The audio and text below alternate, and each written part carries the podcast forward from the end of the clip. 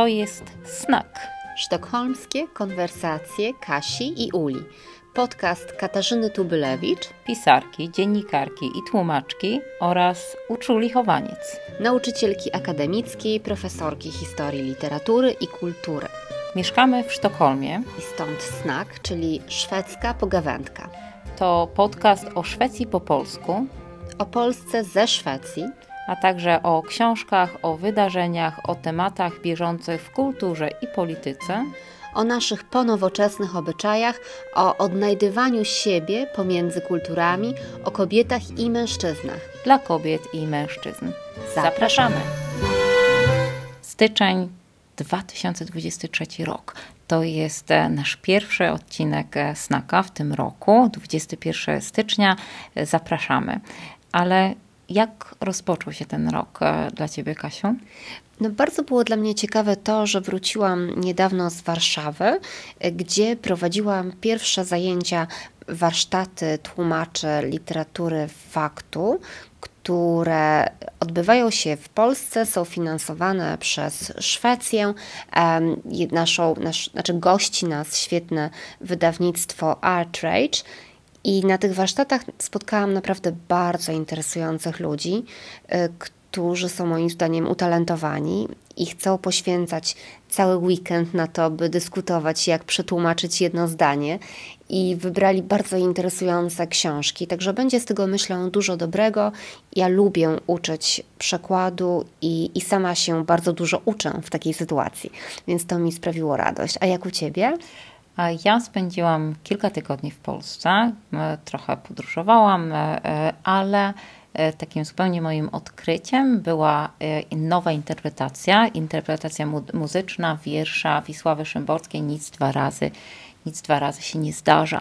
E, ten e, wiersz, który był interpretowany już dawno, dawno temu, bo w 1994 roku przez e, grupę Manam w albumie Róża, wydawał mi się taką doskonałą interpretacją muzyczną, ale interpretacja, która pojawiła się w ubiegłym roku w, przez taką artystkę polską Sanę, jest e, chyba jeszcze lepszą. E, lepszą.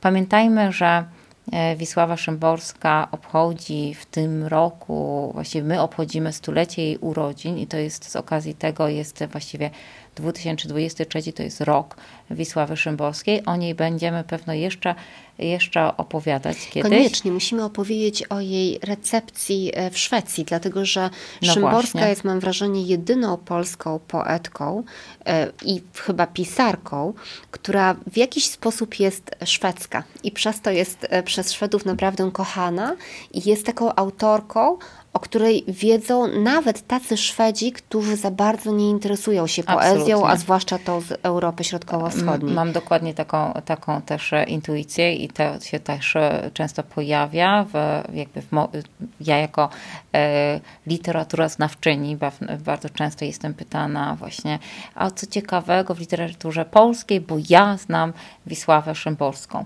E, no tak, właśnie nic dwa razy e, się nie zdarza jest e, ciekawym, ciekawym e, wierszem na, e, czy ciekawym tekstem na początek roku.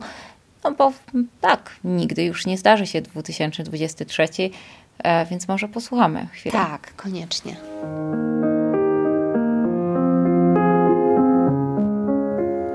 Nic dwa razy się nie zdarza i nie zdarzy z tej przyczyny Zrodziliśmy się bez wprawy i pomrzemy bez rutyny.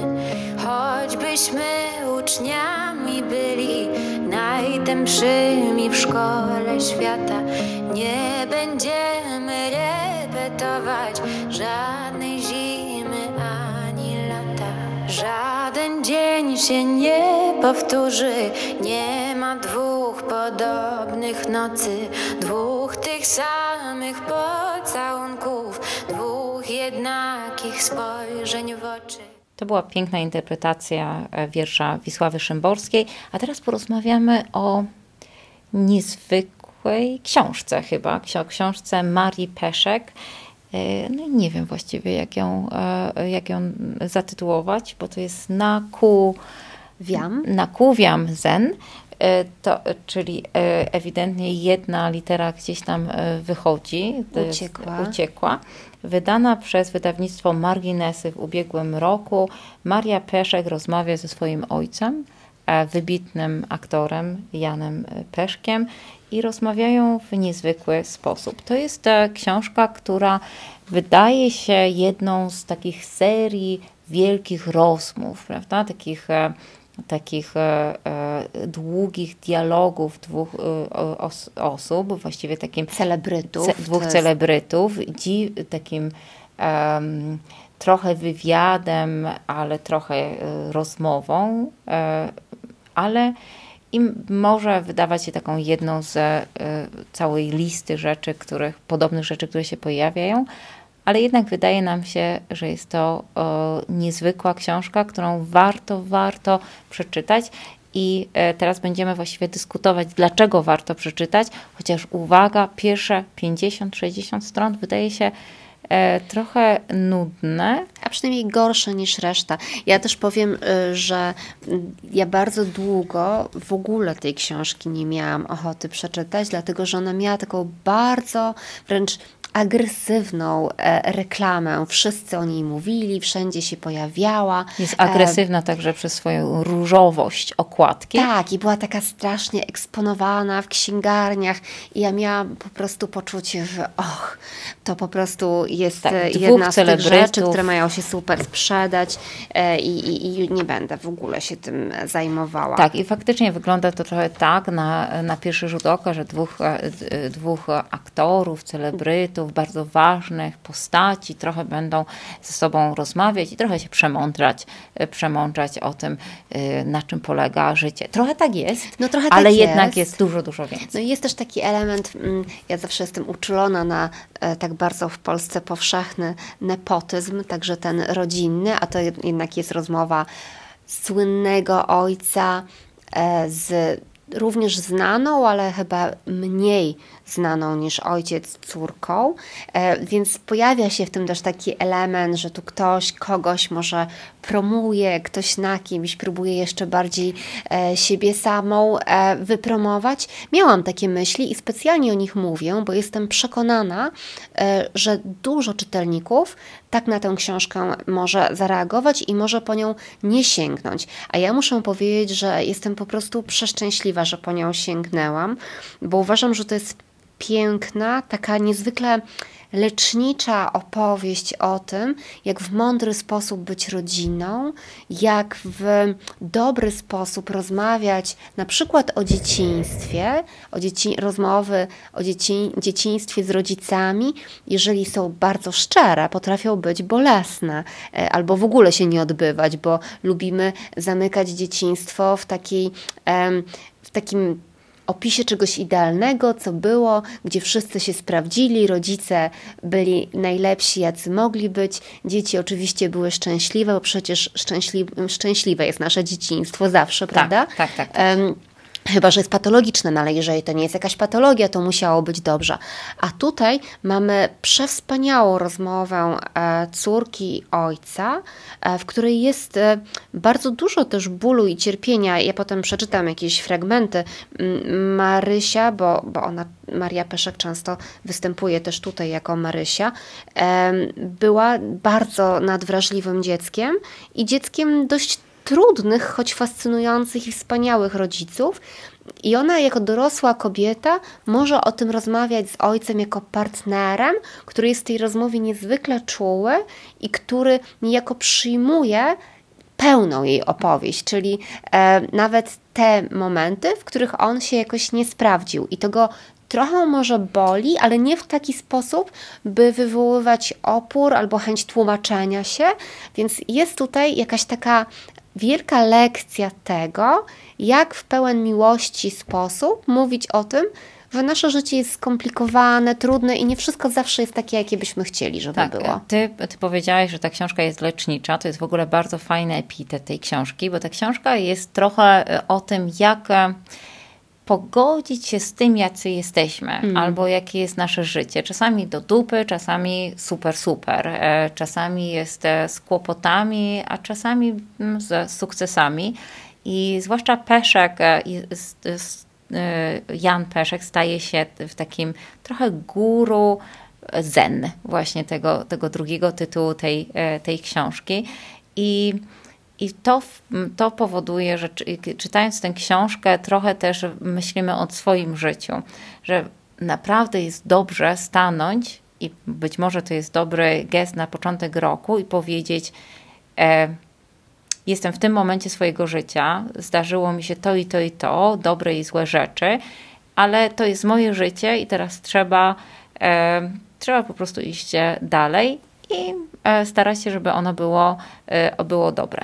Ale, ale, właśnie jeszcze, ja przepraszam, że się Dobra, wtrącę, ale powiem ale o jednej teraz? rzeczy, tak, e, że mm, to zen, o którym wspomniałaś, to w wykonaniu Peszka jest po prostu taka wielka chęć docierania do prawdy o wszystkim, co jest dla niego w życiu ważne. I to się przejawia na przykład w tym, że on w bardzo piękny sposób e, mówi o swoim związku e, z Teresą, matką swoich dzieci, matką Marysi i Błażeja. Mm, e, bardzo często podkreśla, że ona jest taką niezwykle ważną osobą w jego życiu i mówi o ich wielkiej miłości, mówi o tym, e, że jako młodzi ludzie mieli taki okres szalonego zupełnie seksu, odkrywania ciała. Zresztą w ogóle rozmowy Peszków, córki i syna o seksie są też myślę Bardzo czymś ciekawe, świetnym tak. i pokazującym, jak właśnie można także o tych rzeczach mówić w rodzinie, ale jednocześnie Jan Peszek nie kryje takich rzeczy, że na przykład on nie zawsze był wierny, a jego żona była wierna, ale oni o tym po prostu rozmawiali.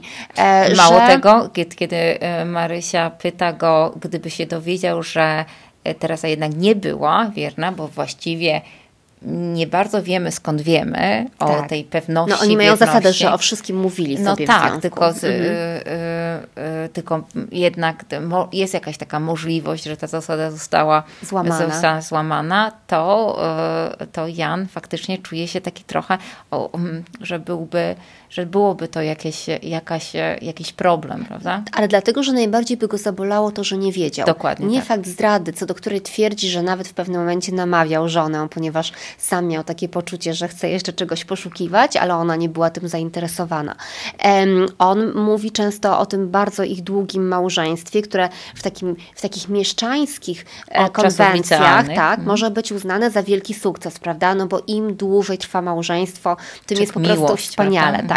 A on właśnie mówi o tym, że w jakiś sposób to jest nieznośne, że czasami trzeba od siebie odpocząć, że jest coś w ogóle nienormalnego w tym, żeby być tyle razem, ale on ma w sobie też takie zdziwienie i zachwyt, że jednak oni akurat trwają i to jednak się udaje, jest w tym coś wspaniałego, ale prawda nie jest lukrowana. I przez to, że nie jest lukrowana, mnie wydaje się jeszcze piękniejsza po prostu. Tak, w ogóle Teresa jest dla mnie taką postacią, z która wyłania się z, tych, e, e, z, tych, e, z tego dialogu, z tej rozmowy, jak taki trochę duch, nie wiem, jakiś dom, domu, całej tej rodziny, ale trochę niezwykle intrygujący, że nawet gdzieś pisałam, że bardzo, bardzo bym chciała taką no, y, inną rozmowę, właśnie rozmowę Ma, Marii, z, Marii z, z Teresą, która Dodajmy, być może, być może się ukaże, ale tak. tego... Dodajmy, że Maria chciała zrobić jeden rozdział tej książki, który byłby rozmową z matką, ale Teresa powiedziała, że w jednym rozdziale to jej historia się nie zmieści. Absolutnie, więc e, czekamy na rozmowę z e, Teresą.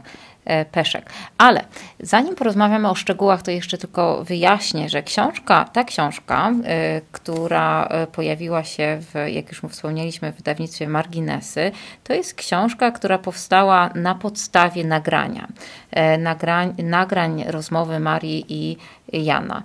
Te nagrania zostały spisane, one zostały spisane przez, z, właściwie wiernie spisane przez kogoś, trzecią osobę, którą ma, o której Maria czasami opowiada w jakichś swoich wywiadach i na podstawie tego spisania zostały zredagowane właśnie trochę też przez Marię, ale jednocześnie to jakby zosta, zostawiony jest taki tak, taka, taka żywość rozmowy, czuje się tę rozmowę, mhm. czuje, są na przykład te, nie wiem, przekręcenie nazwisk i tak dalej, to tam, tam się pojawia, albo różne inne rzeczy, jak nie wiem, e, Peszek, który pyta, czy może pierdnąć, prawda? No który, to jest taka rzecz, która mnie jakoś na, tak nie na, przemawia do na mnie, Na samym ale... początku, ale, ale, ale naprawdę pojawia się to parokrotnie. Pojawia tak. się to parokrotnie i proszę, proszę naprawdę się y, tym nie zrażać, bo to jest y, po pierwsze w książce tego nie słyszymy ani nie czujemy, zatem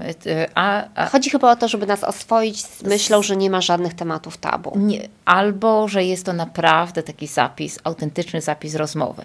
Ale Oczywiście ani y, książka sama nie jest totalnym zapisem tej rozmowy, jest na pewno jest, czujemy redakcję i też czujemy tę redakcję w audiobooku, bo ja sobie specjalnie kupiłam audiobook, dlatego że w wielu wywiadach słyszałam, że na, o wiele lepiej się e, słucha ich. Ja też słuchałam, ale ja wolę książkę. Ale zdecydowanie chyba tak, o wiele jakby wyraźniej, uważniej czyta mi się e, książkę niż słucha, słucha ich rozmowy.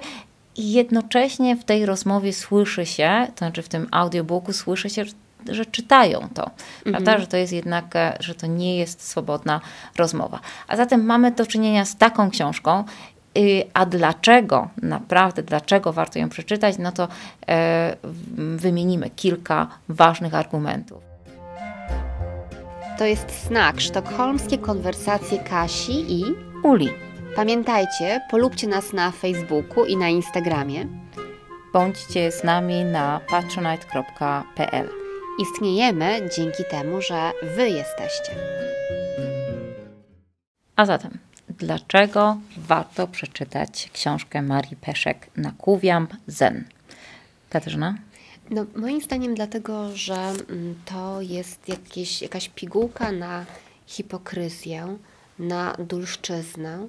To jest książka, która, sama Maria Peszek o tym mówi, że to jest książka, która ma pokazać, że można być innym, można pielęgnować swoją inność i być w tej inności e, szczęśliwym człowiekiem czy szczęśliwą rodziną. Dla mnie to jest też książka, która właśnie bardzo odkłamuje mm, to, czym może być dzieciństwo, zwłaszcza dla osób bardzo wrażliwych. I przepiękne jest to, że tutaj rozmawia córka z ojcem, która to córka wielokrotnie mówi ojcu, że on czegoś jej nie dał, że naraził ją mm, na jakiś rodzaj strachu, że ona miała poczucie, ona i jej brat mieli poczucie, że czasami, że są rodzicami swoich bardzo artystycznych i fascynujących rodziców, e, że nie dali jej bezpieczeństwa ona y, też mówi często o tym, że po prostu była nadwrażliwa, ale wskazuje także na te momenty, w których rodzice gdzieś ją zostawili, ona tęskniła albo zrobili coś tak, że ona w tym się niedobrze czuła. I przepiękne jest to, że ona może to powiedzieć, a jej ojciec nie reaguje agresją, agresją albo, mhm. nie stara się tego negować, nie boi się tego, nie czuje się też winny w taki sposób, e, który by oznaczał, że on nagle stwierdził, że no tak, córka nie docenia tego, że ja ją bardzo kochałem i nie docenia tego, że dzięki mnie, także dzięki mnie stała się bardzo ciekawą artystką. Albo nie docenia prawda? mojego artyzmu, tak. prawda? Tak, nie, on po prostu daje jej przestrzeń na jej doświadczenie, mówi o tym momentami, to się zdarza, że, że coś go boli, jednocześnie opowiada swoją historię i ona z kolei rozumie jego uwarunkowania i to jest taka piękna rozmowa dwojga dojrzałych ludzi, którzy się bardzo kochają. Dwóch dwojga artystów też, prawda? Też, Z artystów, bardzo, tak, bardzo silną, silnych, mm. silną tożsamością artystyczną, prawda? Tam jest takie pytanie, gdybyś miał się określić, albo gdybyś miała się określić, e, e, to jaka jest twoja pierwsza nadrzędna tożsamość i ten arty, artyzm tu się pojawia najwa, najważniejszy. Tak, ona przeczytam tylko taki mały Właśnie, fragment. Fragmenty. Ona mówi na przykład tak.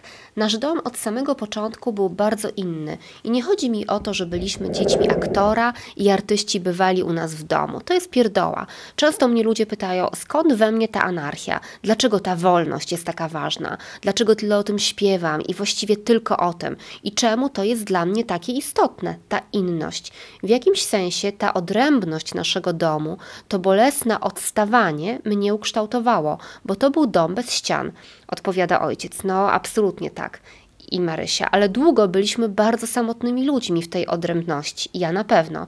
Myślę, że Błażej też. Ostatnio zaskoczył mnie swoim żalem, jego siłą, ogromem żalu, którego długo nie mogłam zrozumieć. Ale żalu do kogo? Do was! Przecież oni mieli nas w dupie, zostawiali nas w tych Węgrzynowicach i zajmowali się sobą.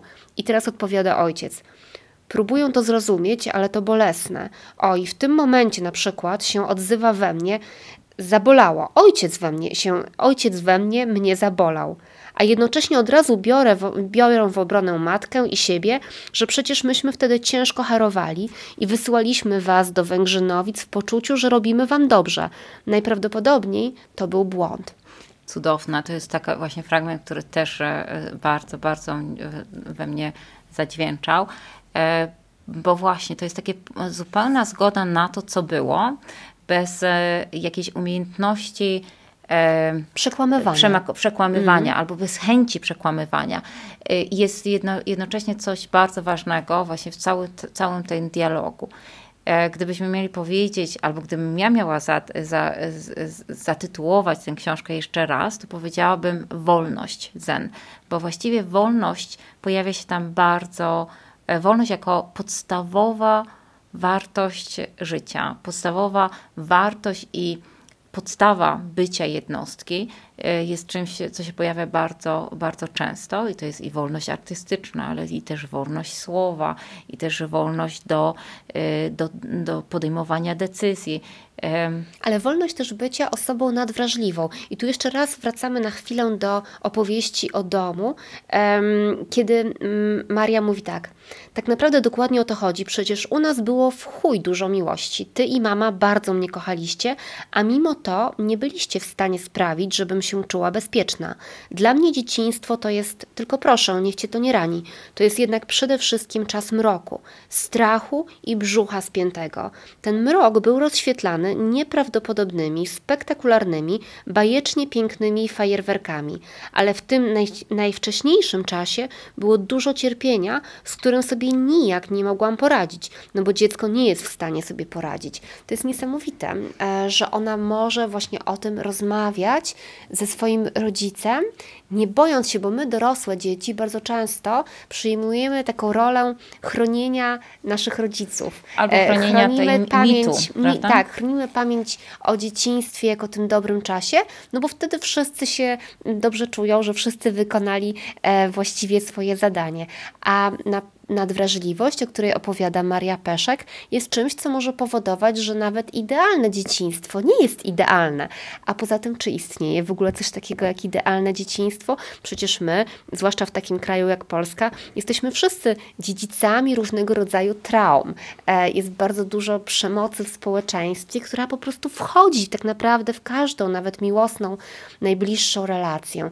I żeby sobie z tym poradzić, to trzeba móc o tym mówić. Tak, trzeba, trzeba móc o tym mówić bez e, takiego strachu, że kogoś się urazi. W ogóle to urażenie kogoś jest takim, taką, taką bardzo silną e, silnym hamulcem do rozmów prywatnych. Tak. Prawda? Znaczy staramy się być jak na niedzielnych obiadach, bardzo, bardzo poprawni. E, a tutaj właściwie nie ma tego, tego lęku. Ale jest delikatność i jest ona w momencie, w którym mówi trudne rzeczy, mówi mam nadzieję, że to cię nie zrani. Absolutnie. Więc ona też empatycznie czuje swojego ojca, a z kolei on odpowiadając empatycznie czuje ją. I jest też e, jakby sprawiedliwość oglądu. To znaczy ja jako mała Maria mówię, nie czułam się bezpieczna, bo byliście trochę wariatami. A I ojciec jeszcze pił, o czym też jest mowa, tak, że był taki Dokładnie. Mhm. Przyprowadziliście, przyprowadzaliście do domu wariatów i dawaliście nas do, na, na, na pastwę tych wszystkich e, cudownych nieraz e, e, opiekunek. Nie czułam się bezpieczna, ale też jestem absolutnie świadoma teraz, jako dorosła, dorosła osoba, tej miłości, którą nam dawaliście. Więc to jest te, to są po prostu sprawiedliwi ludzie, którzy patrzą tak. na siebie w, bez, właśnie bez mitów, Ale z czułością, o której czułością. lubimy mówić, prawda? Dokładnie. Tu jest dużo czułości. Ja właśnie, y, kilka rzeczy, których, które ja zauważyłam w tej książce, to jest, to jest właśnie takie obdzieranie z, z szeregu innych mitów. Na przykład obdzieranie z mitu, że dzieciństwo na wsi jest fajne. Ach, tak, cudowne są To fragmenty. są niesamowite fragmenty, pokazywanie tych dwojga małych y, dzieciątek, które przyjeżdżają na wieś i zostają tak zupełnie molestowani, właściwie tam bulit totalnie przez y, tamtejsze dzieci. I, i tam Oglądają jest całe... kaźnie zwierząt o, o, jakieś takie dokładnie. I za, za, za, mm. mają cały, cały rodzaj różnych, różnych takich traumatycznych e, scen typu e, pozbawiania kury czy, czy koguta głowy. E, I to jest i jednocześnie doświadczają tego, że na wsi pewno te, tamtejszej na wsi być może już jest inaczej, ale te lata 70. E, czy początek 80. naprawdę nikt nie interesuje się dziećmi, prawda? Tak. Że te dzieci są takie trochę samopas rzucone. Niesamowita jest e, w tej książce e, wizja prowincji w ogóle. E, tam pojawia się Andrychów, który mnie jest dosyć znany, bo ja jako osoba z Oświęcimia do Andrychowa jeździ, właśnie Andrychów znałam, już nie pamiętam skąd, ale pada, e, przypominała mi się jakaś um, dyskoteka, która była gdzieś tam w lata, na początku lat 90., ale nieważne. Pojawia się ten Andrychów, który e, no, jest jakąś taką totalną dziurą, którym ludzie właściwie są, jak to w małych, w małych miejscowościach, jakby e, rzeczywistość małych miejscowości opiera się na byciu tym samym albo takim samym, prawda? Żeby, że różnica, odmienność jest bardzo, bardzo niebezpieczna i, e, i jest kontrolowana przez innych.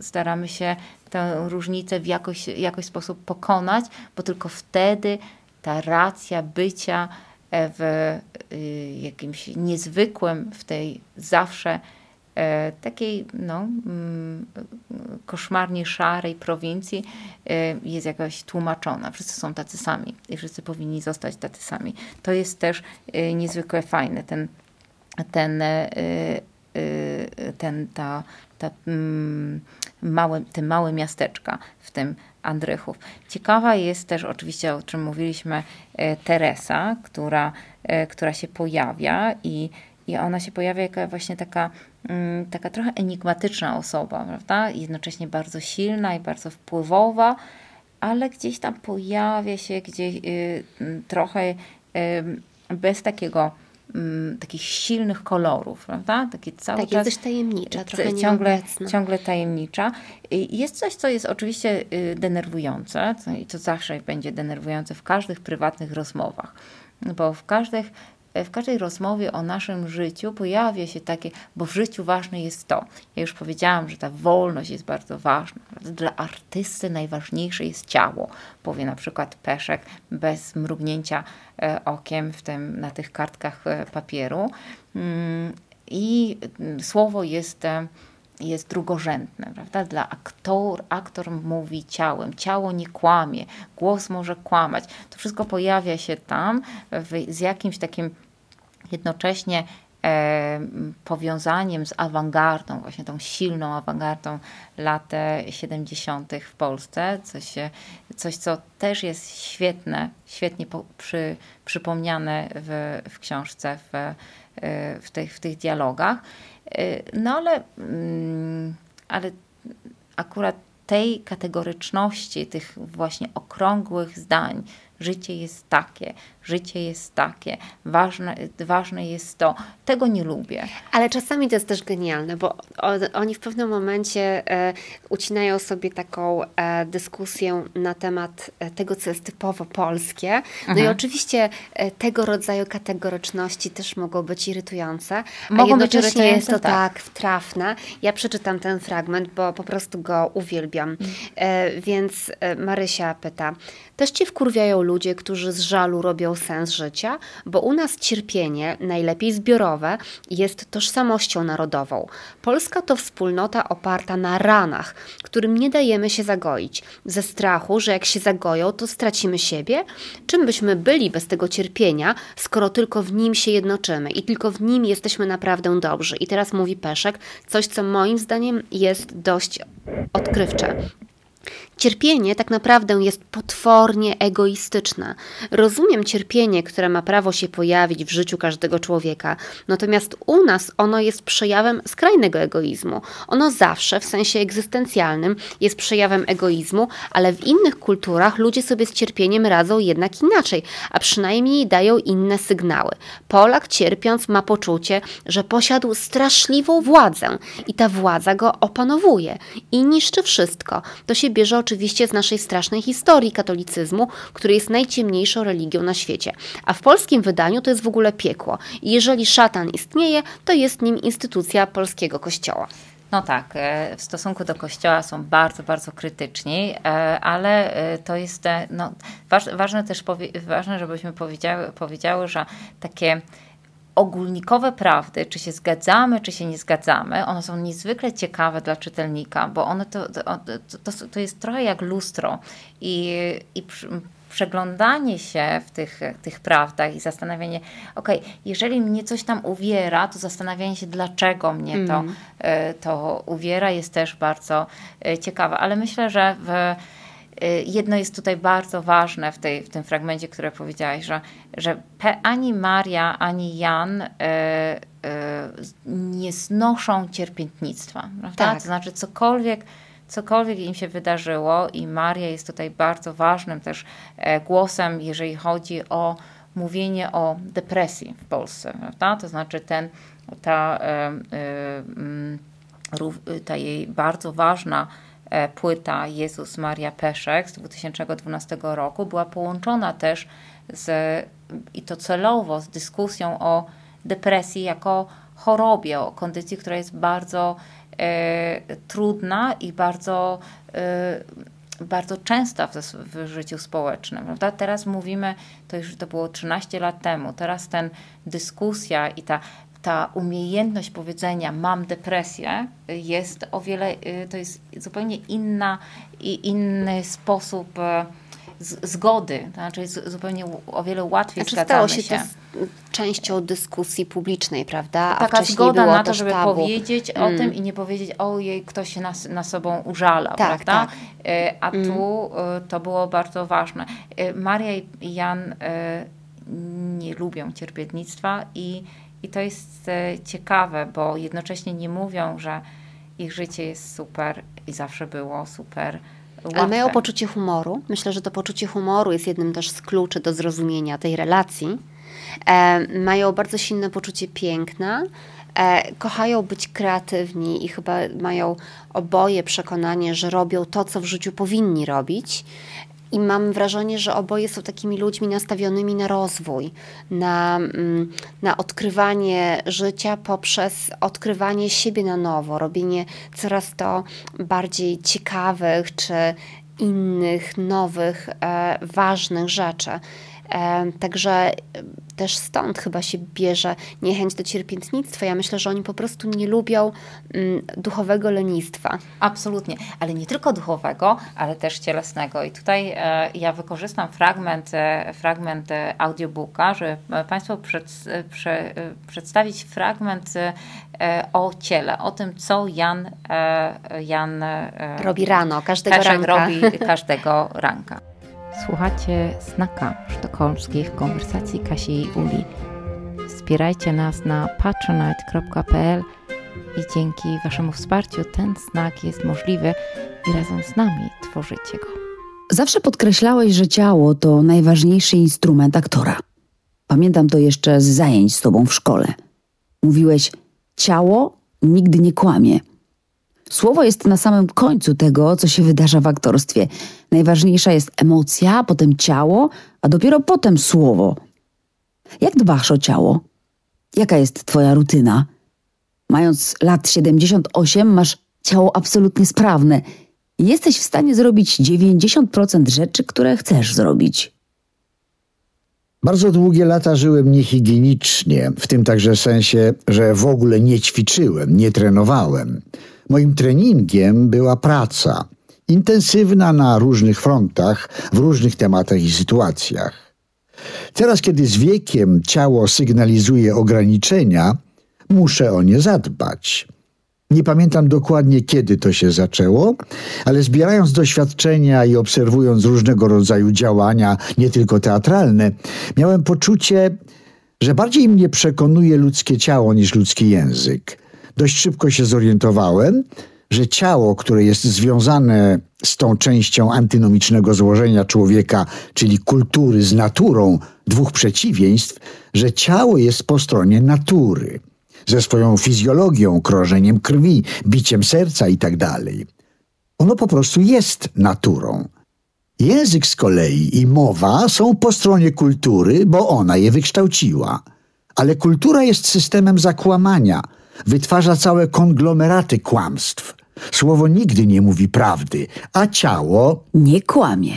Oczywiście pod jednym warunkiem, jeśli nie jest spięte, jeśli jest rozluźnione, a właściciel ciała ma poczucie wolności, radości z tego, co robi.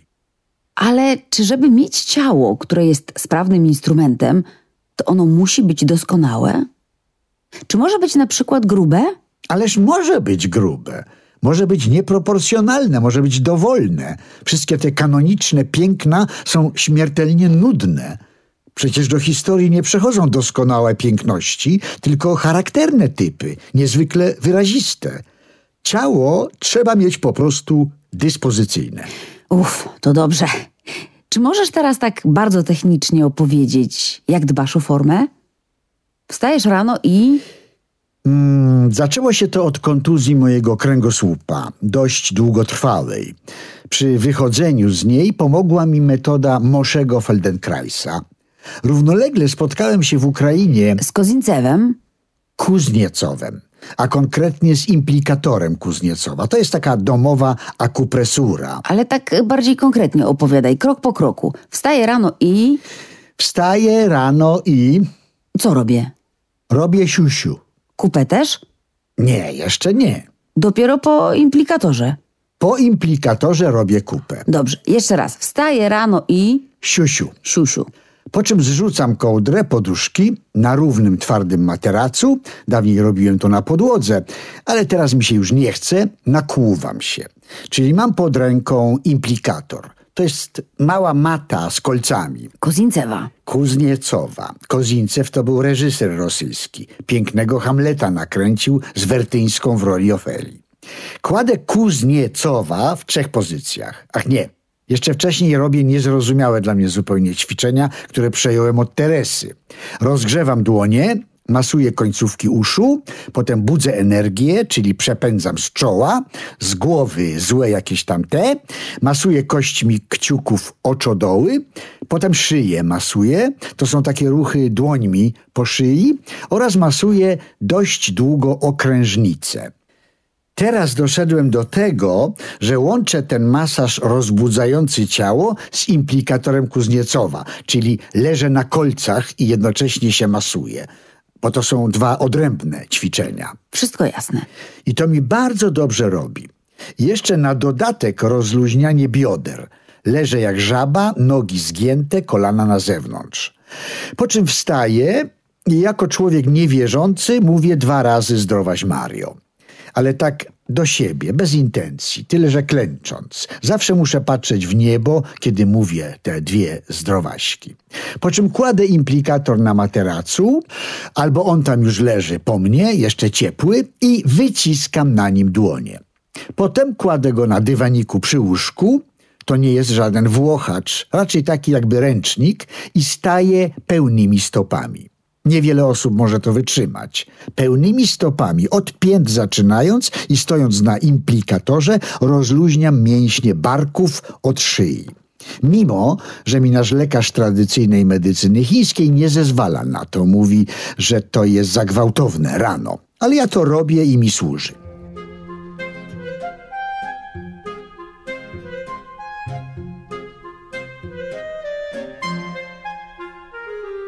A zatem ciało jest bardzo ważne. Ważne, żeby ćwiczyć i być może jest to niezwykle fajna konkluzja dyskusji nad tą książką, taka noworoczna, prawda, że e, dbajmy o swoje ciało. No i nawet jeżeli e, z, z fragmentu, który ty przytoczyłaś, e, ma się bardzo sceptyczny stosunek do kościoła, to można sobie powiedzieć zdrowaś Mario e, rankiem jako forma pewnej e, medytacji, nawet jeżeli nie wierzy się e, w Boga i jest się ateistą jak Jan Peszek. To jest niezwykle mm. zabawne i no Myślę, i taka że... fajna formuła mhm. Mm, takiego, takiej absolutnie świadomości tego, że, że to, co cielesne i to, co co duchowe, to jest taka totalna całość, całość totalny splot, który ze sobą cały czas jest silnie związany. Tak, to jest bardzo rzeczywiście holistyczne i myślę, że istnieje połączenie między książką, o której teraz rozmawiamy, a wierszem, e, który, e, którego e, słuchaliśmy w wersji pia, piosenki, tak?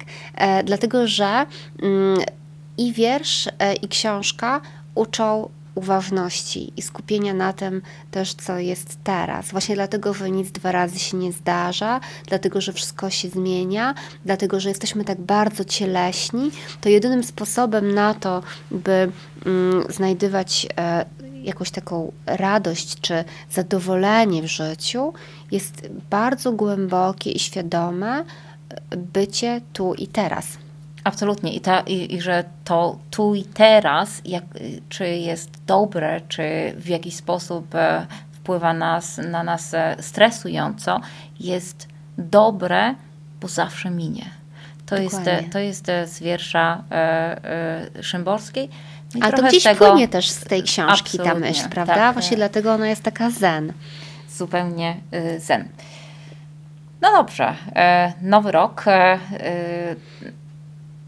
Noworoczne postanowienia. Now, noworoczne postanowienia, właśnie. Ja chyba nie mam żadnych, ale jeżeli chodzi, bo ja y, mam y, troszeczkę alergię na noworoczne postanowienia, bo uważam, że y, to jest coś, w co się wkłada bardzo dużo energii i zapomina się o tym po dwóch, trzech tygodniach. Bo wkłada się tyle roku. energii, jest to taki stres, tak. że najlepiej się tego pozbyć w jak, zapominając. Już, zapominając. Ale warto powiedzieć, że przeprowadziłyśmy rozmowę e, kimś, kto ma naprawdę wielkie noworoczne postanowienie e, i właśnie w styczniu tego nowego roku opuszcza na zawsze Polskę, e, tak twierdzi, opuszcza, żeby zrealizować swoje wielkie życiowe marzenie i żeby podążyć za wielką miłością, miłością do kraju, do bardzo zimnego i ciemnego kraju, czyli do Islandii. Tą osobą jest e, Jarek Czachowicz, Jarosław Czachowicz, e, krytyk literacki, choć on nie lubi być tak nazywany i powiedział nam o tym, twierdzi, że jest recenzentem. Tak, to jest, to jest książek. Zresztą, zresztą bardzo chyba polska, e, polski zwyczaj dzielenia i, i, i takiego uważnego rozdzielenia tego, kim jest krytyk literacki, a tym, kim jest recenzent, recenzent piszący literacki. bloga. No tak. Więc recenzent, autor um, kilku bardzo interesujących książek. Zrobiłyśmy z nim długi wywiad, którego można posłuchać w całości na YouTube, ale tutaj pojawią się fragmenty. Bardzo łatwo wszystkie nasze YouTube'owe y, i, i niektóre odcinki, i niektóre rozmowy znaleźć na, y, właśnie na YouTubie. Um, więc zapraszamy. Zapraszamy.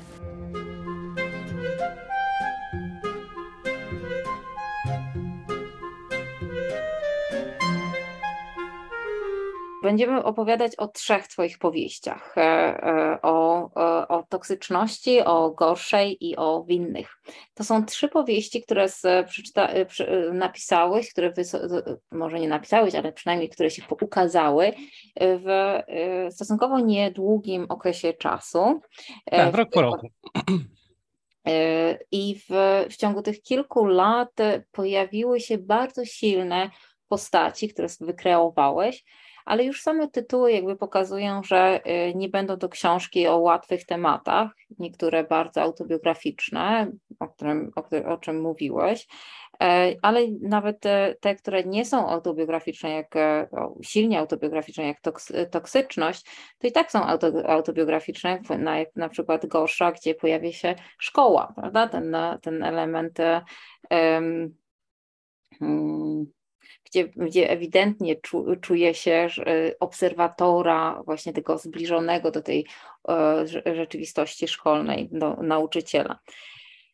Ale we wszystkich tych książkach pojawia się jakaś taka niesamowita wszechobecność przemocy.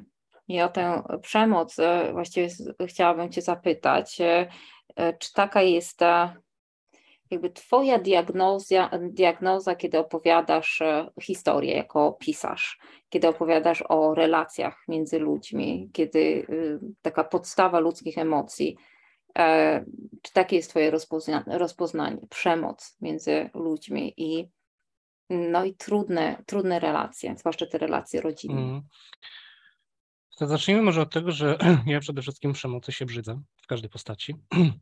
E, jednocześnie zdaję sobie sprawę z tego, jak wiele tej przemocy jest. I, no i to trzecie, wynikające z dwóch poprzednich, e, że trzeba o tym opowiadać. E, niejednokrotnie hiperbolizując, ale wcale, wcale byśmy się nie zdziwili, gdyby takie historie, jakie przydarzają się bohaterkom winnych, działy się.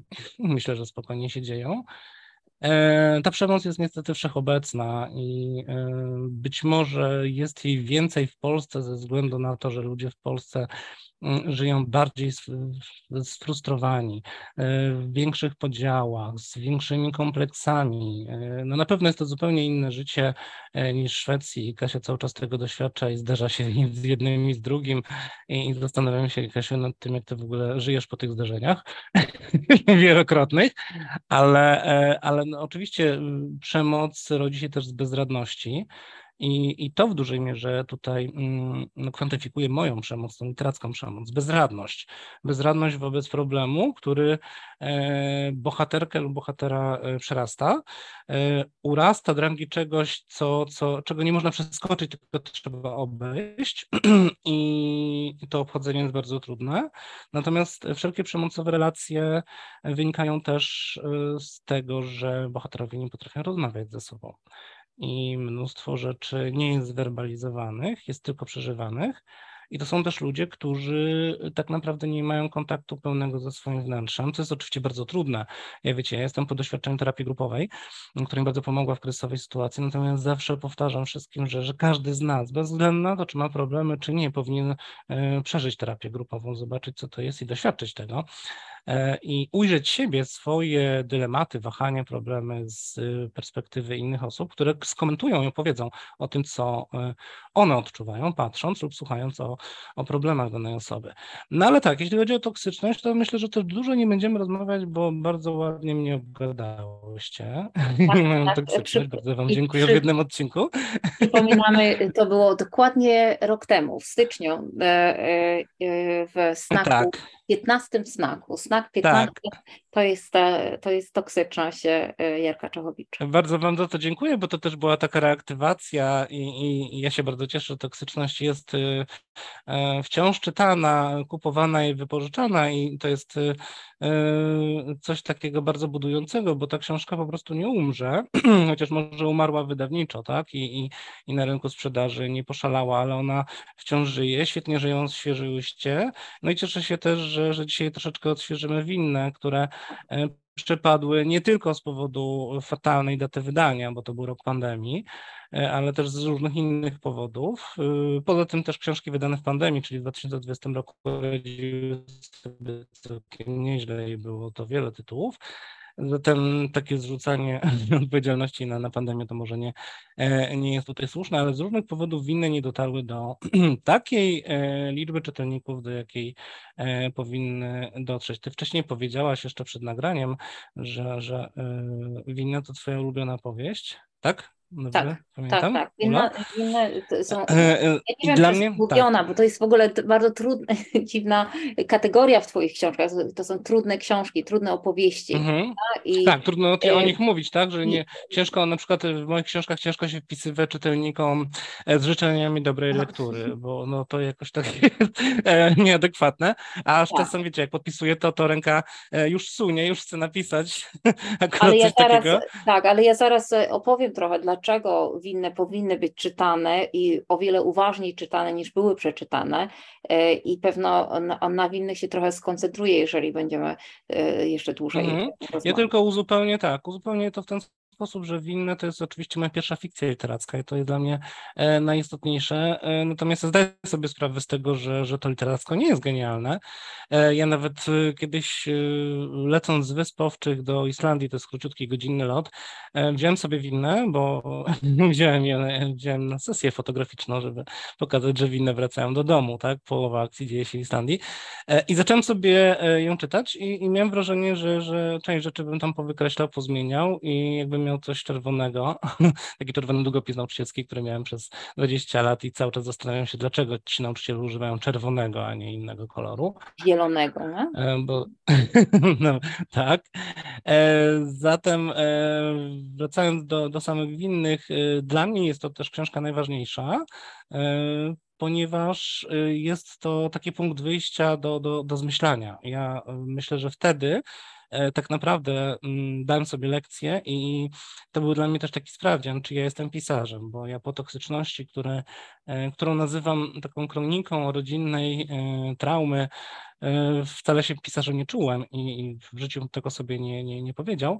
Natomiast po winnych jakoś już dałem sobie sprawę z tego, że e, wiem, czym jest to tworzywo, e, wiem, jak istotne jest to, co się zmyśli i w jakim e, e, stopniu to zmyślenie będzie przypominać prawdziwe życie.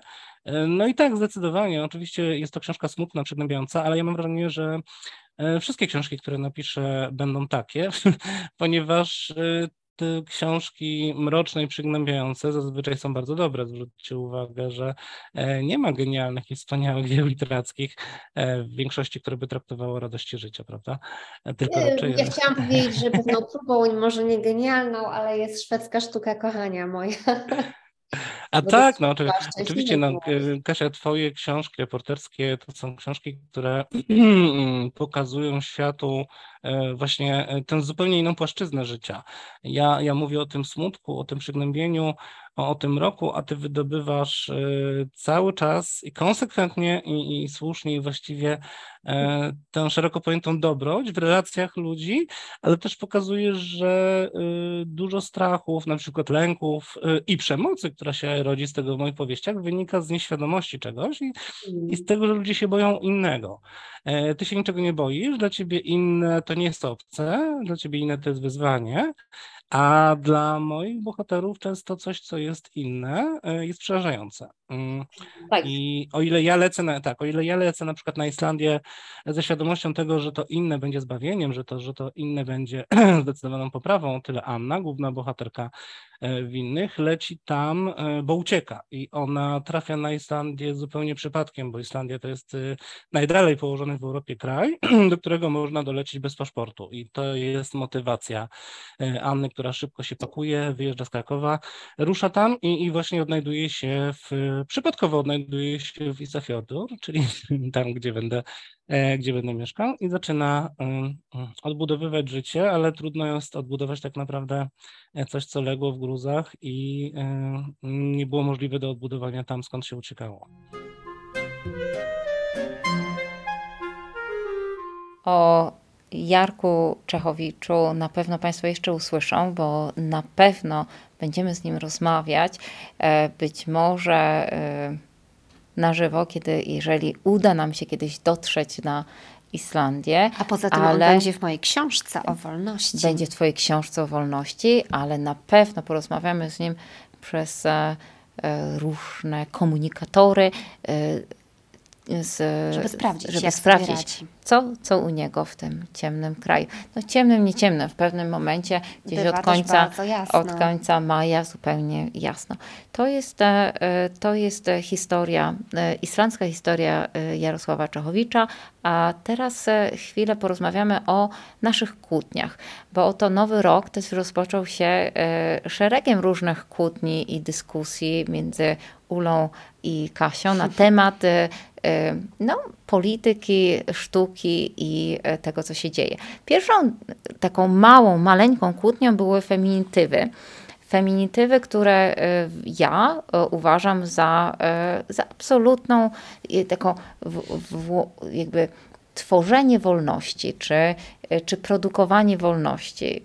E, To feminitywy powodują, że, że możemy wyrazić swoją tożsamość, e, e, wyrazić e, łączność swojego, swojej tożsamości, swojej płci, jeżeli tego chcemy, prawda? To znaczy, jeżeli ktoś chce nazywać się chirurżką, może nią zostać. Ja już od po dwudziestu paru lat nazywam się literaturoznawczynią i kulturoznawczynią i to wa- jeszcze 20 lat temu wywołało olbrzymie, olbrzymie poruszenie i czasami ktoś e, wysyłał do mnie maila z powrotem mówiąc, twoja stopka tam na, na, w mailu jest właściwie jakimś, e, nie wiem, takim maszkaronem językowym, a ja upa, uparcie walczyłam o feminitywy.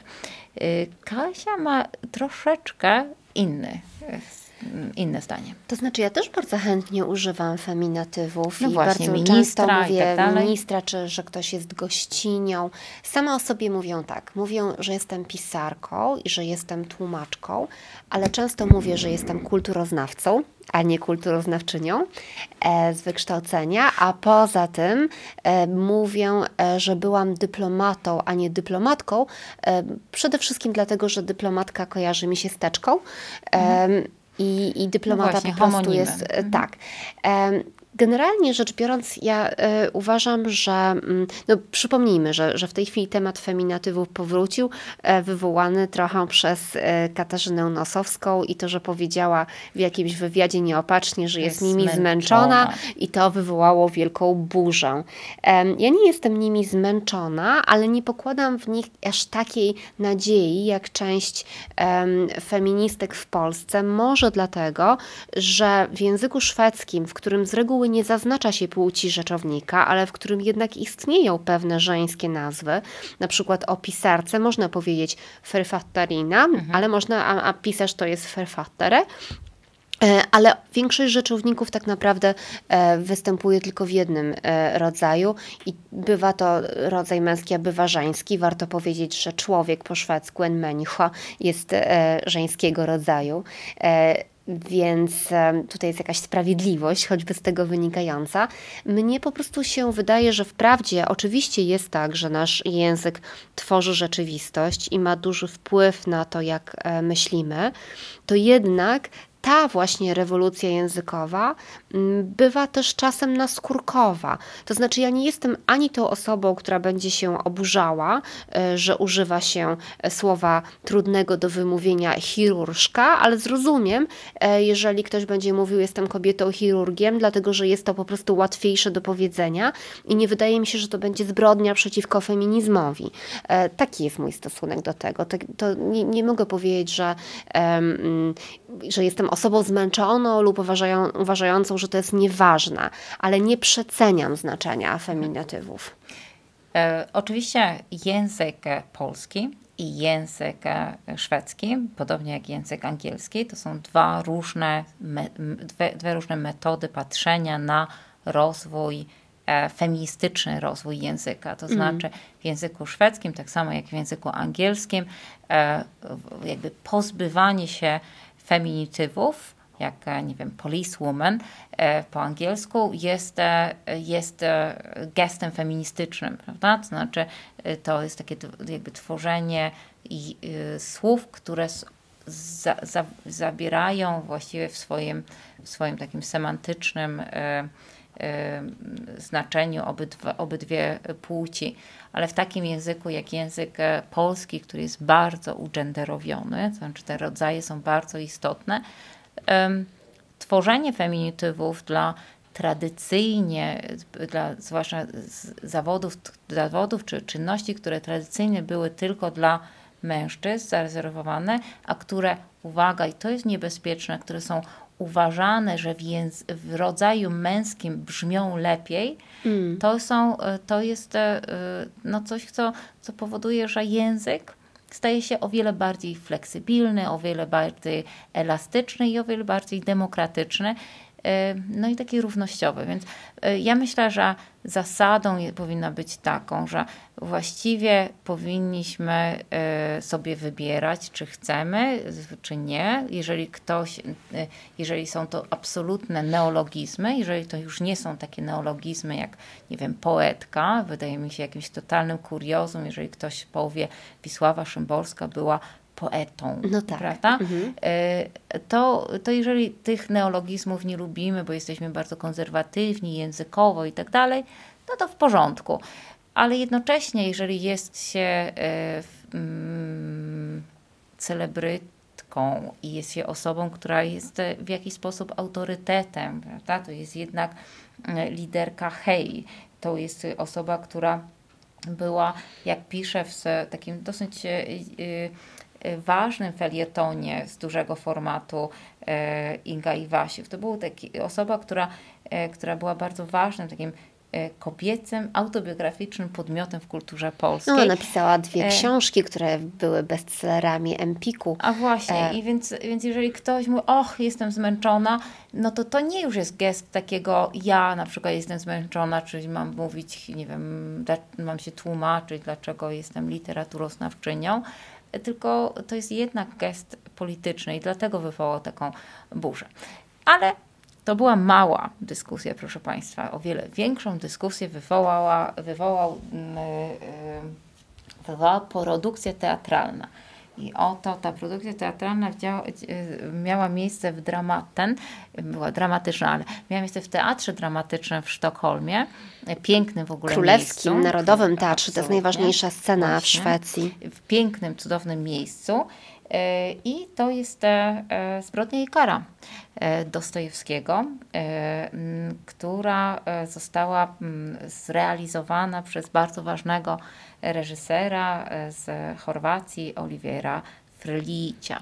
Głośnego swoją drogą w Polsce, dlatego że jego spektakl Klątwa w Teatrze Powszechnym, taki bardzo krytyczny względem Kościoła katolickiego, parę, parę lat temu wywołał ogromną burzę polityczną. Tam przed teatrem były nawet e, demonstracje. Generalnie Frlic jest znany z tego, że jest reżyserem e, politycznym bardzo, e, lubiącym prowokować i zmuszać do dyskusji. I ciekawe jest, e, że jego e, zbrodnia i kara e, w Sztokholmie właśnie jest bardzo mało politycznym spektaklem, a na pewno nie ma w niej w ogóle nawiązań do e, sytuacji e, współczesnej. Jednak e, ja od razu możemy powiedzieć, że e, nasza kłótnia e, wyniknęła przede wszystkim z tego, że mnie ten spektakl zachwycił, bo uważam, że to jest e, bardzo taki wizjonerski, bardzo piękny malarsko, wręcz bym powiedziała, spektakl e, i szalenie podobał mi się aktor, który grał e, główną rolę Raskolnikowa, e, Gustav Lind. Bardzo młody aktor, on ma dopiero 28 lat, grał w kilku filmach, jest niezwykle zdolny i myślę, że usłyszy o nim świat. I, e, I mnie ten spektakl zachwycił, a jednocześnie, mm, ponieważ e, w Polsce bardzo dużo dyskutowało się o tym, że w czasie wojny właściwie w ogóle nie powinno pokazywać się e, klasyki rosyjskiej no w ogóle pewno, literatury. W ogóle literatury, że, ale też nie powinno być e, no, jeziora Łabędzie, tak. że nie powinno się właściwie ta kultura rosyjska, ta wielka kultura rosyjska, z której imperialistyczna Imperialna. Rosja była dumna, powinna zniknąć i temu mm, niejako takiej myśli towarzyszą eseje na przykład Oksany Zabuszko, która w jednym z tekstów, które były publikowane zarówno w Polsce, jak i w Szwecji, e, pisała drogę bombą i czołgom zawsze tor torują książki. E, ci, którzy zgwałcili w Buczy 11-letniego chłopca, a matkę przywiązali do krzesła, żeby to oglądała, to ci sami bohaterowie wielkiej rosyjskiej literatury, zwykli Rosjanie, tacy sami jak stoi 200 lat temu. Literatura jest odpowiedzialna za to, na kogo wyrośli. Zabuszko właściwie nawołuje do kancelowania rosyjskiej literatury i w ogóle wyrzucenia jej e, z półek, ale już e, jeszcze tak przeciągnę przez chwilę swój głos głos, bo z kolei e, Andrzej Stasiuk... Ale Andrzej Stasiuk jest tutaj mhm. ważny i fajnie by było jakby wybrzmiał. Ja tylko powiem tylko, e, e, że Zabuszko tutaj trochę jakby je swój, jakby zawija się w taką, takie błędne koło, ponieważ każdy, te, każdy, każdy naród prawda, jest oparty na jakiejś kanonie literackim. I ten, znaczy kultura każdego i, narodu. No Szwecja nie ma kanonu literackiego, y, ale teraz no, planuje y, stworzyć. No, no tak, tylko mhm. że y, to nie tylko nie ma swojego kanonu literackiego, być może nie ma swojego kanonu literackiego, ale jednocześnie ma cały szereg różnych literatur, które opa- znaczy tekstów literackich kanonicznych, prawda? Tak. Chociażby nawet jeżeli weźmiemy to o tą religię, prawda? To znaczy to jest to jednak jedna, jednocześnie ja to jestem bardzo e, e, do tego przekonana. To jest bardzo luterański naród, który bardzo, bardzo chce być e, sekularny, czy nawet postsekularny i te teksty kanoniczne gdzieś zawsze się pojawiają, tak. prawda? Mhm. Więc, e, e, więc to jest jedna rzecz, więc kłócenie się o literaturę i kłócenie się o to, czy, czy, mm, czy wystawiać, czy nie wystawiać, no to jest taka bolączka, bolączka wojny, prawda? Tak. Pojawia tak. się taki moment, kiedy ja nawet naprawdę nie chcę, jest taki moment, który nie jest kwestionowaniem czy kancelowaniem całej, całej kultury, ale jest taki bardzo bolesny moment, właśnie ten moment wojny, który jakiś, w którym jakiś naród jest niesprawiedliwie wykrwawiany, gdzie pojawia się, gdzie jest taki taki, jakaś taka nawet zdroworozsądkowa intuicja, że, że ktoś nie chce słuchać e, e, tego czy innego e, tekstu, czy z te, tego kraju. innej muzyki. Tak. No, ja rozmawiałam w Polsce między innymi o tym ze Sławomirem Sierakowskim, który jest w ogóle taką ważną postacią działającą na rzecz Ukrainy w Polsce. Rozwijającą świadomość Tak, tego, i, ale, też, ale też działającą no, tak dosłownie. To on jest tym, który zebrał ponad 20 milionów złotych na Bayraktar, tak organizował tę zbiórkę. No i dla, dla niego to jest jednoznaczne, że absolutnie nie należy w tej chwili wystawiać Dostojewskiego.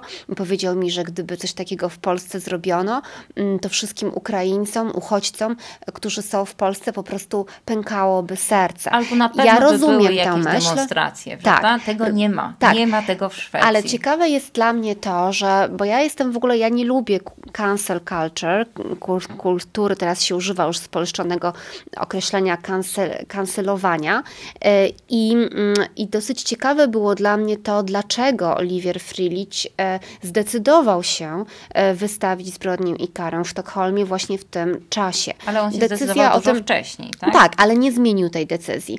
E, to znaczy... właściwie ciekawe jest to, że w Szwecji to nie budzi, właściwie nie było dyskusji na ten temat, czy powinno się tak zrobić, czy nie. Prawie nikt nie stawiał sobie tego pytania. Wrażliwość w temacie tego, co należy pokazywać w czasie wojny jest tutaj zupełnie inna. Ale ja doszukałam się w końcu... Albo niewrażliwość. Albo brak wrażliwości, dokładnie pewnie brak wrażliwości. Co nie zmienia faktu, e, że ja doszukałam się bardzo dla mnie ciekawego wywiadu z Friliciem, e, który sam jest człowiekiem, który wcześniej w swoim życiu doświadczył wojny, mm. wojny w byłej Jugosławii, był uchodźcą z Bośni, czy przeniósł się do, w czasie wojny do Chorwacji a ponieważ jego rodzice, jedno z jego rodziców jest Chorwatem, a drugie jest, mama jest chyba Serbką, czy na odwrót, e, więc on ma też takie podwójne spojrzenie na tę sprawę.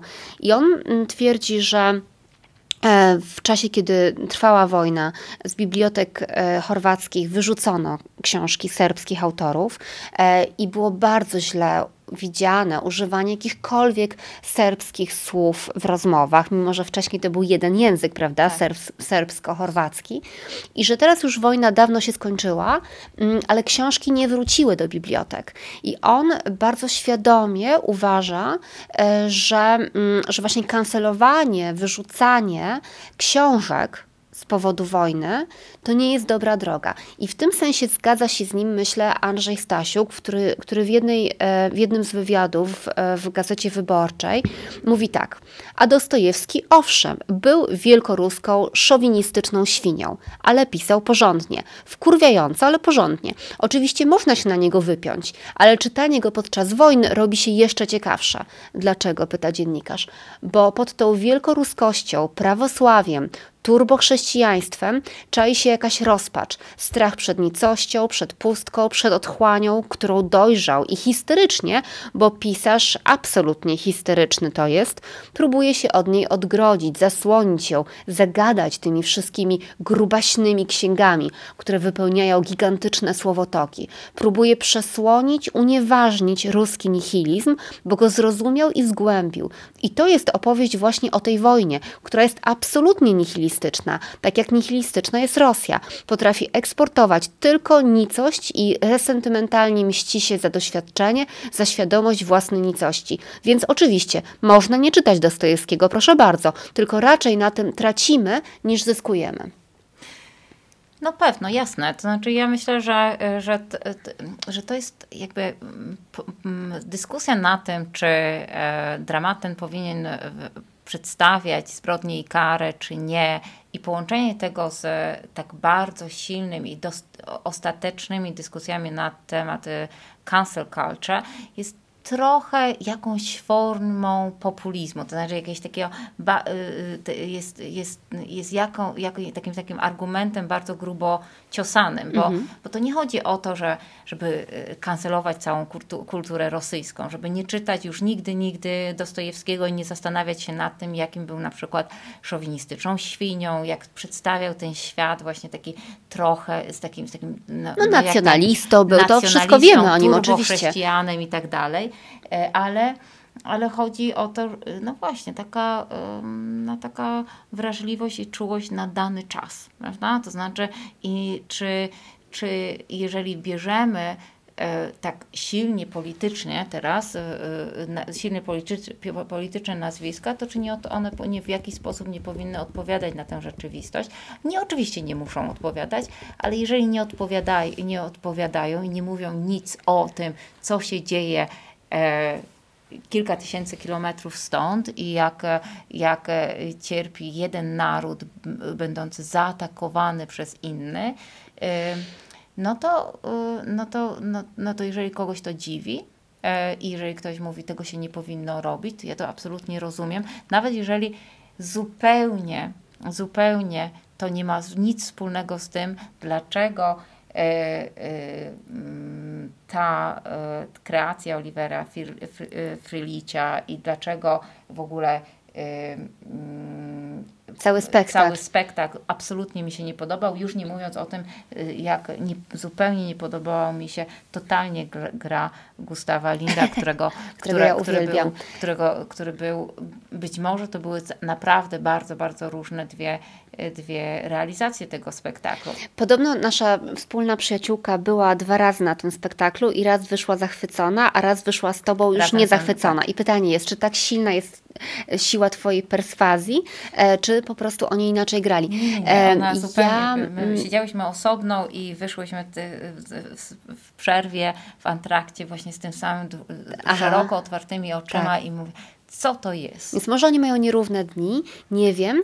E, ja będę broniła tego, że, e, że Gustav Lind, nieznany zresztą e, polskim widzom, to jest świetny aktor, ale jeszcze chciałam nawiązać do te, tematu tego kancelowania czy niekancelowania kultury rosyjskiej. Nie wiem, czy pamiętasz, ale jakiś czas temu odbywała się w Krakowie, w Mocaku, była pokazywana wystawa, która zresztą była dość słaba. Ja, ja ją widziałam i byłam nią e, zawiedziona, ale była to wystawa na temat e, polityki w sztuce, mhm. e, która, na, na której pojawiły się prace e, rosyjskiego performera Piotra Pawleńskiego, bardzo mocne prace.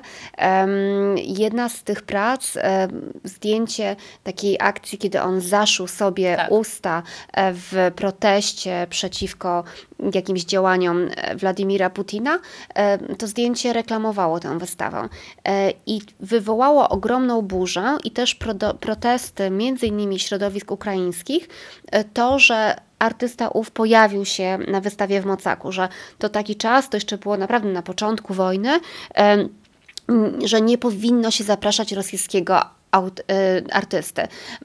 Małgorzata y, Potocka, y, szefowa Mocaka, twierdziła wówczas, że to artysta, która, który zawsze był wrogiem Putina. E, wtedy te osoby, które krytykowały jego obecność, wyciągały e, na wierzch fakt, że on kiedyś był skazany za pobicie swojej dziewczyny i że w ogóle jest kontrowersyjną postacią.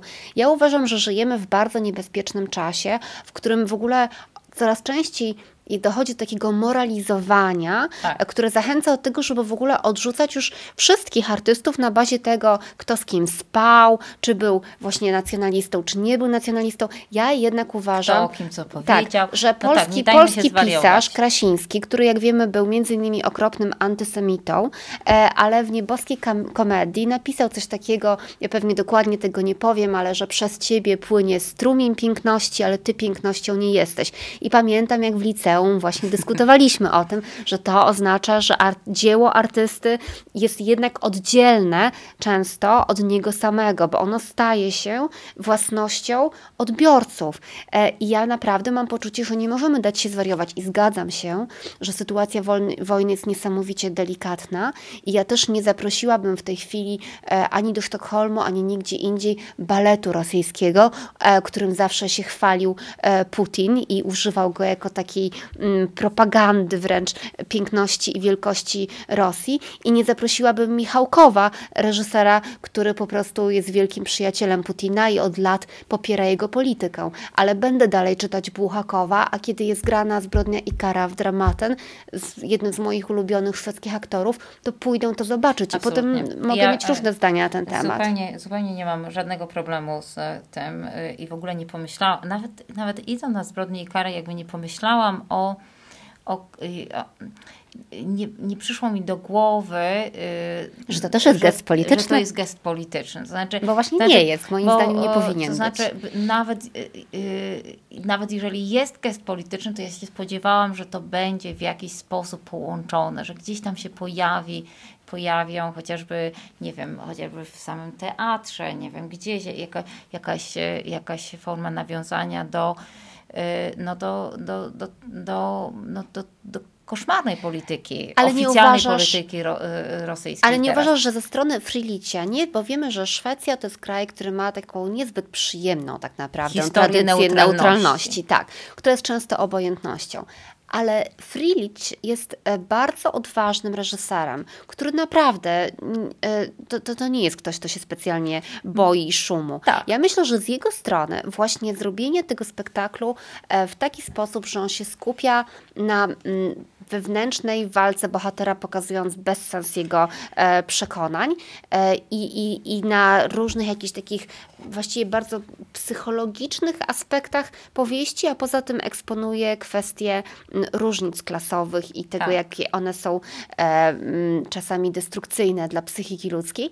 E, moim zdaniem z jego strony to jest właśnie gest polityczny. No On może, po prostu, bo wiesz, bo to jest takie tak, oczywiste w tym momencie. Tak, jeżeli mhm. tak, no to, to, to ja to chyba na tym polega moja frustracja, jeżeli chodzi o tę realizację.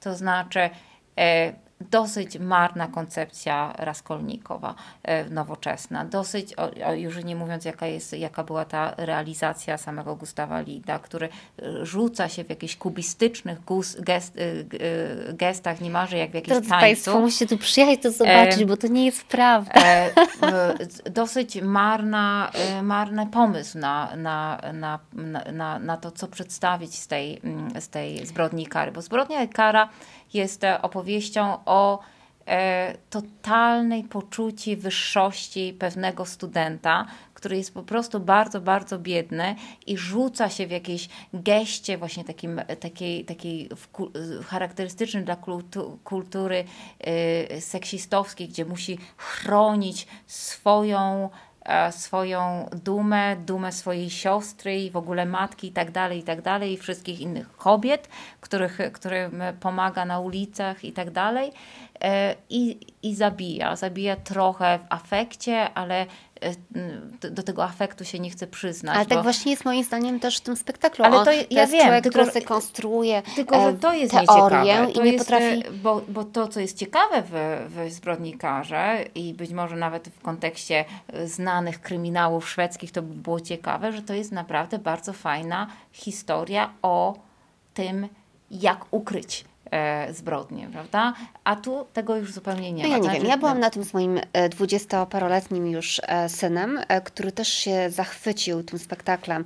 Zachwycił się także Gustawem Lindem, a poza tym właśnie dostrzegał no właśnie to filmowość to jest tej... Ta, ta nasza, nasza kłótnia. Tak, więc może to po prostu jest tak, że że to były bardzo różne spektakle, a aktorzy byli w różnej formie. Albo my mamy bardzo, bardzo różne. Albo zwróciliśmy uwagę na zupełnie inne rzeczy. Ja tylko, e... tylko wspomnę, że e, Katarzyna wielokrotnie wspomniała o tym, jak ważne jest oświetlenie. Oświetlenie jest e, e, e, autorstwa Jana Grzegorza Barszczewskiego. To faktycznie jest bardzo bardzo dobrze zrobione. Światło, światło cienie, niemalże, Scenografia jest niesamowita scenografia też. Jest dosyć, e, dosyć, no poza tymi wielkimi e, krzesłami, które mnie kojarzyły, były super. Mnie, mnie kojarzyły czy, czy meble w ogóle kojarzyły się z, mm, z, z king size'u, ale i ale to jest, to jest jedna taka trochę zabawna powiązanie, ale drugie to było, że jednak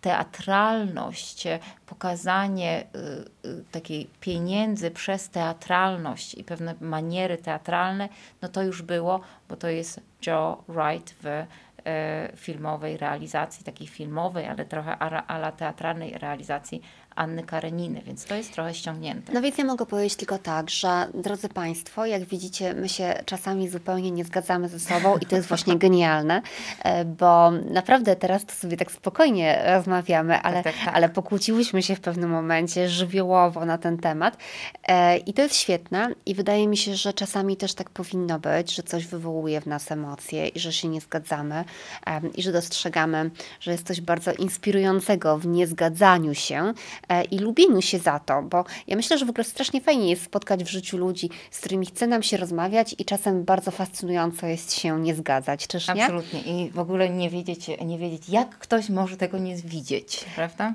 I dlatego chyba wszystkich zachęcamy, żeby przyjechać jednak do Sztokholmu i Na zobaczyć ten spektakl. I karę.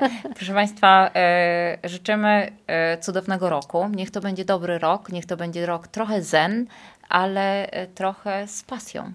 Tak, i niech to będzie oczywiście rok, w którym nastąpi pokój, ale chcemy też, żeby każdy w swoim prywatnym życiu miał coś takiego bardzo dobrego, żeby ta wojna, która trwa, nie była e, jedyną treścią naszych e, rozmów. Do zobaczenia. Do zobaczenia, a raczej usłyszenia.